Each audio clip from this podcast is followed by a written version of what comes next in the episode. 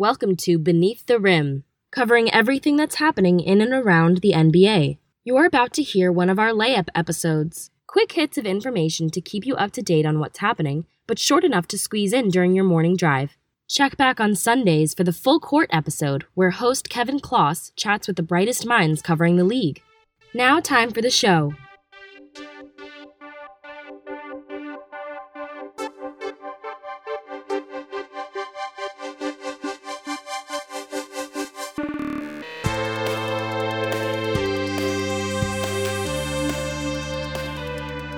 Welcome to Beneath the Rim, part of the Roto Heat family of podcasts. I'm Kevin Kloss, humble NBA junkie, and your host for the next 15 minutes or so. Since we last spoke on Monday, Lakers fans and Clippers fans, they're exchanging some heated insults across Twitter. Who's better? Who's worse? This signing's amazing. That signing sucks. Also, Russell Westbrook, still a member of the Oklahoma City Thunder. And that's a situation that's still just a little too murky for me to try and speculate in terms of where he might end up, what kind of package could be involved if he was to go someplace like to the Heat, or if he was to go to the Knicks, or if the Rockets could get in the mix. Still too much speculation for me, so I'm just going to leave that alone for now. But as promised, we are going to start things off with a little bit of Summer League.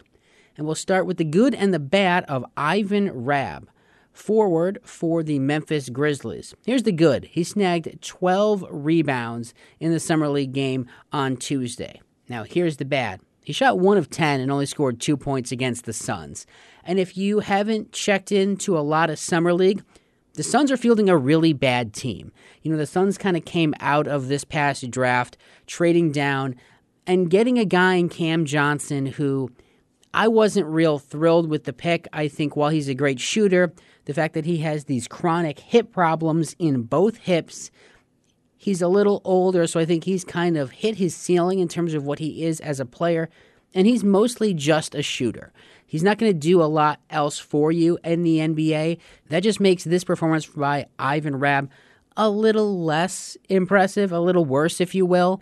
I like Ivan Rabb as a young player. You know, in some short spurts last year for the Memphis Grizzlies, times when Marc Gasol was sitting out, and even after he got traded, there were times that Rabb got the start, and he would produce good numbers. Now, not amazing numbers, but he'd produce double digit numbers, easily a, a 10 and 10 night for you, maybe a 20 and 8 night sometimes.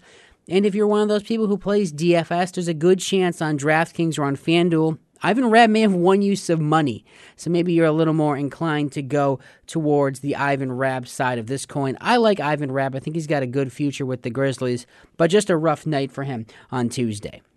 And next we go to Anfernee Simon of the Blazers. You know, he had a couple of really big games, including a 37 point game, the last game of the regular season back in April, when Lillard and CJ McCollum were both on the bench.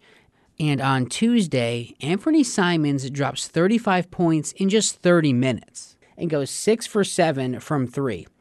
This kid could be legit. You know, there'd kind of been some rumblings this summer about if the West was going to be weakened with maybe a less than 100% Warriors team, and if Houston was going to look to blow up James Harden and Chris Paul, could there be an opening in the West? And I think people were a little surprised that maybe the Blazers weren't more aggressive. They did bring in Hassan Whiteside, but he's on an expiring deal. They've already got Nurkic there, so we don't see Whiteside as really this long term play for them. Anfernee Simons could be the big addition to their roster, who was already on their roster. This 35 point outing came against the Jazz, a solid defensive team, even if this is just Summer League. And the game before in Summer League, he scored 16 points against the Houston Rockets. I think Simons could be that guy who takes a step forward for the Blazers. In fact, I've sort of heard some rumblings from some reporters and some guys around the league that I trust their information, and they've sort of said something similar that, you know, Simons is a guy who they had drafted as a project. Coming out of high school, he was very highly regarded. He didn't really get a chance to showcase a lot of that last year in Portland but he absolutely has the skill set to be an effective scorer on the wing. Clearly, he can shoot. He hit six threes in this Summer League game. So that's an interesting guy to watch. He's someone who I'd want to see more from in Summer League to see can he continue to piece it together and can we continue to see these glimpses of just what he could be for Portland this season. Now, a guy who put up some pretty big numbers, but I don't know that we need to go crazy over it. That's Amile Jefferson of the Orlando Magic. Big post player from Duke a few years ago, put up 24 points and 15 rebounds, got plenty of shots, hit 11 of 17 field goals. Now, we should note this comes without Mo Bamba, and Orlando has said as he's still kind of getting back into game shape, recovering from that stress fracture that cost him most of last season that they're shutting Mo Bamba down. You know, they've seen what they wanted to see from him. This Orlando front office is very conservative, similar to the way they're handling Markelle Fultz. They don't want to put him on the floor before he's 100% ready. They're not going to put Mo Bamba on the floor till they're sure that they're not going to damage what could be a future asset for them, whether that's on their roster or in a trade move. I got to say, this Orlando team, they put it up against Miami where they ended up losing but this Orlando Summer League is pretty bad. They don't have a lottery pick from this past draft to speak of. They don't really have an active second year player who are looking to see things from. That was Mo Bamba. And now that he's not on the floor, there's not a whole lot going on on this Orlando team. So for Amile Jefferson, who's not someone who we're thinking is going to take this huge step forward in the NBA this next year, it's very good to see him put up 24 and 15 and maybe the light's just starting to go on for Jefferson. And that's quite possible. Maybe it's starting to click and he's going to take a step towards having a sustainable career in the NBA. But I'm not going to assume that just based on one solid game, 24 and 15 against Miami in Summer League. So take that for what it's worth with Amile Jefferson. Now, someone we've talked about on a past episode, and I just can't get away from Carson Edwards of the Celtics. Another strong performance chipping in 23 points, 5 of 7 from 3 against the Nuggets. He is shaping up to just be a great replacement for Terry Rozier.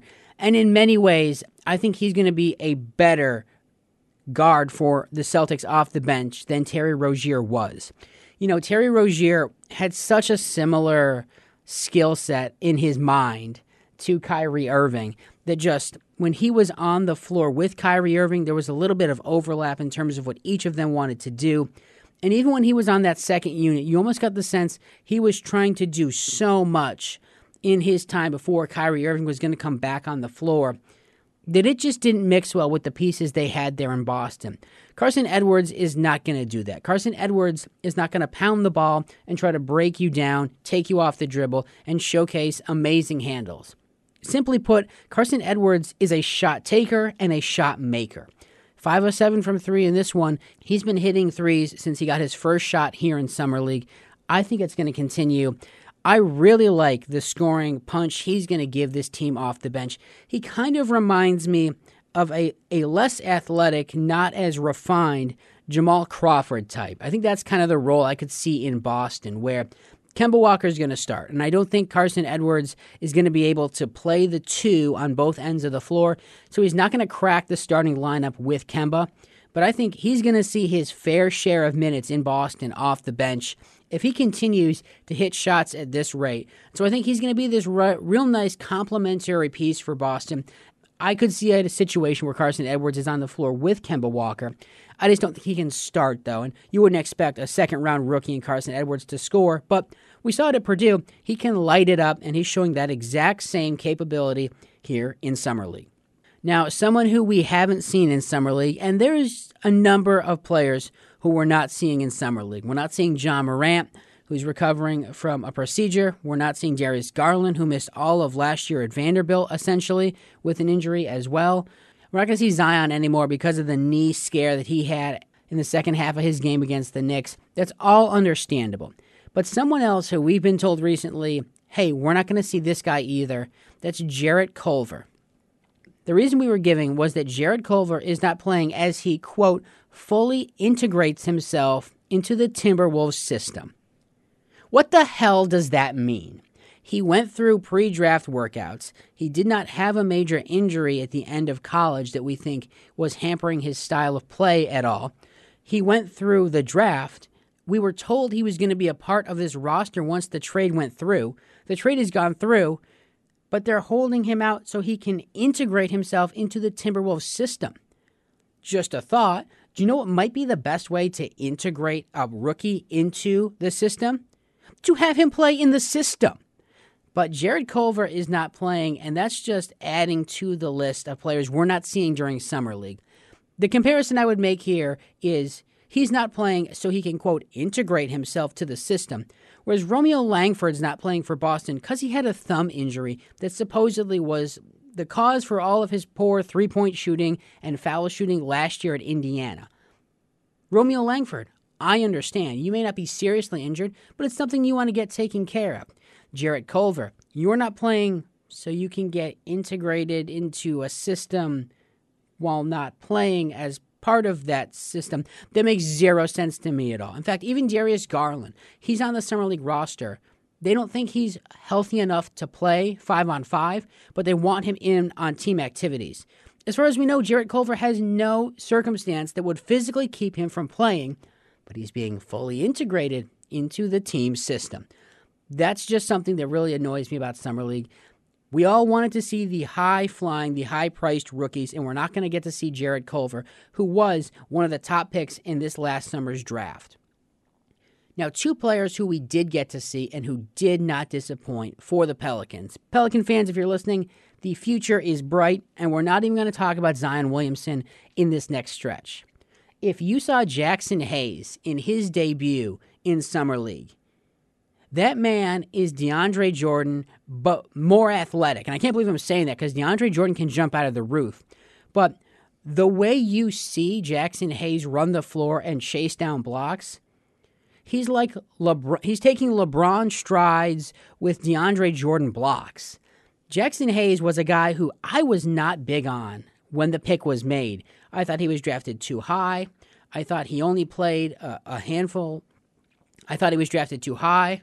I didn't like the fact that he didn't play a high number of minutes at college at Texas A&M, and I didn't really love the fact that we were still kind of waiting to see what his offensive game was going to look like outside of putback dunks and rolls to the rim. What was his offensive game really going to look like? I was worried that you're going to get someone with that DeAndre Jordan type of play, and I just didn't think it warranted the, that high of a pick. But I will say what I saw from him in Summer League if he is that kind of a defender, if he moves with that kind of a fluid nature, if he can even develop any kind of a shot, and it's being reported that his shot has gotten better throughout college and throughout these workouts and throughout Summer League, if he can develop any kind of a shot, he is going to be a force to be reckoned with in this league. And now let's not forget about Nickeil Alexander Walker, shooting guard out of Virginia Tech. He's another guy who has proved me wrong. I thought he was a good example of someone who did everything pretty well, but didn't excel in any one area. He was going to be solid all around, but not spectacular. And it's only Summer League. So let's throw that caveat out there again, as we like to throw out all the time, so we do not overreact. But this young shooting guard, in the same night that Jaxson Hayes was flying around being the defensive stopper and highlight machine, Nickeil Alexander Walker was dropping dimes. Great passes, setting up his teammates, hitting shots, running the floor, great command of the offense. The Pelicans are really set up for just some great things moving forward. I just think we're looking at at so much, so much for the New Orleans Pelicans when you factor in Zion. I said I wouldn't mention him. I guess I lied. When you mention in Hayes, when you mention in Alexander, you think about the fact that they have Brandon Ingram on that team, they have Josh Hart on that team. They have Jrue Holiday on that team. They have Lonzo Ball on that team. This is a team that I just think is is just they may be poised to make a run this season. JJ Redick outside shooting to help stretch the floor for some of these athletes. Pelicans could be a very real contender for a playoff position. Now it's only summer league, so let's not go crazy on that. But don't be shocked if we're talking after the All Star break about could the Pelicans add a piece in a trade to add one more guy to really solidify that team and make a push towards the seven or the eight seed. That's probably ahead of their timeline, but I think it's completely realistic. And we're just about at that 15 minute mark, so we're going to wrap things up for today. Thank you so much for joining us for another episode of Beneath the Rim. As a reminder, if you do like the show, would you leave us a review wherever you get your podcasts? Ratings and reviews really help new shows get in front of new audiences so much. So if you could just take the time to do that, just a few moments of your time, I would greatly appreciate that. You've been listening to Beneath the Rim. I'm Kevin Kloss. We'll talk to you on Friday.